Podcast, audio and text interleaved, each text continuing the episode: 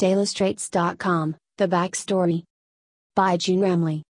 It has been a month since we started Dailystraits.com. A name which I have etched in my minutes since 2014.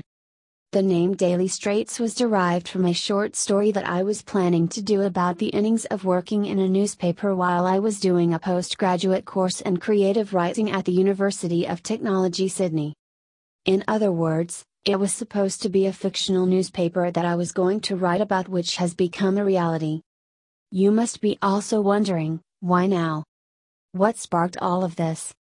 Well, to be honest, I have been on this crusade to start a news website since 2016 when I saw a husband and wife team work on their small time publishing business. I was with them for a couple of months and managed to learn the ropes. I moved on as soon as my learning with them peaked. Before joining that company, I have always been associated with companies with more than 100 headcounts. With them, it was only five of us, including myself but you'd be surprised at the amount of work and the quality of work they were producing, which was on par with the big boys. I was surprised at what a lean business can do. It all boils down to planning and a can do attitude. But being a news and business journalist, I decided to continue the learning process by moving on to a well known British tabloid. This company is also listed on the stock exchange. While working with them, I learned everything about being an online journalist. Again, the learning curve peaked, and I took a break from job hunting for a while to craft out a long awaited picture book which I have been planning for so long. As soon as that project was completed, I then moved on to the tabloid's competitor, an American public listed company where I learned the art of writing headlines and sub editing other people's work. It was an honor for me to do that as some of the writers were native English speakers, and here I was editing their work.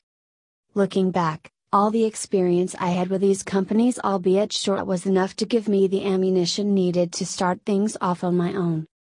After I finished up with the American outlet, I took another long drawn break to settle some personal matters and also traveled the world to places that I have always wanted to go but couldn't as I was stuck in the rat race.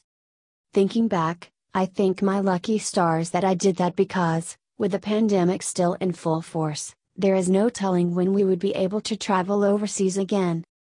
When I decided to go back to reality aka work, I managed to bag a gig as a news editor in another multinational American company. Well, that gig was helpful too as it gave me the much needed insight for me to see how a website worked from the back end. Everything from Omniture, to how to pick a story and what else, sending out breaking news alerts, this was a great job that I cherished very much, but it ended in the middle of last year.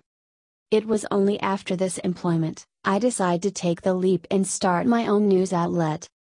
Especially after last year, I concluded that I didn't want to wait any longer and just start getting this project off the ground. And so that is how Dailystraits.com got its sudden start.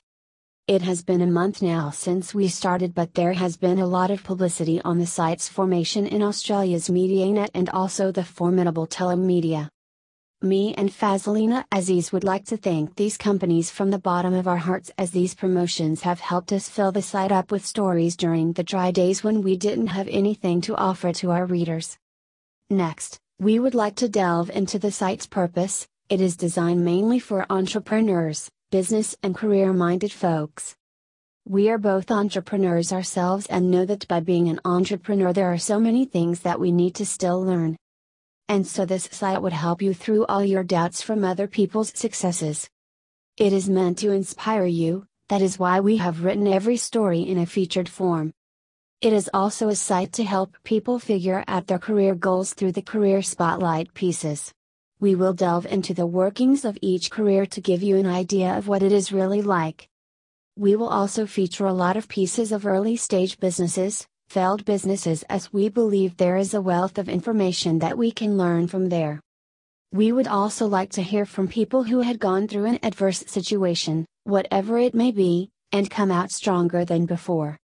Women led business, powwow single ladies, innovations as well as science stories.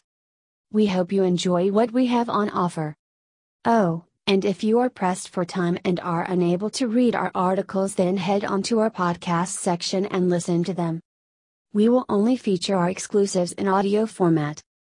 Once again, thanks for reading and please share our stories out as often as you can. Love and light always.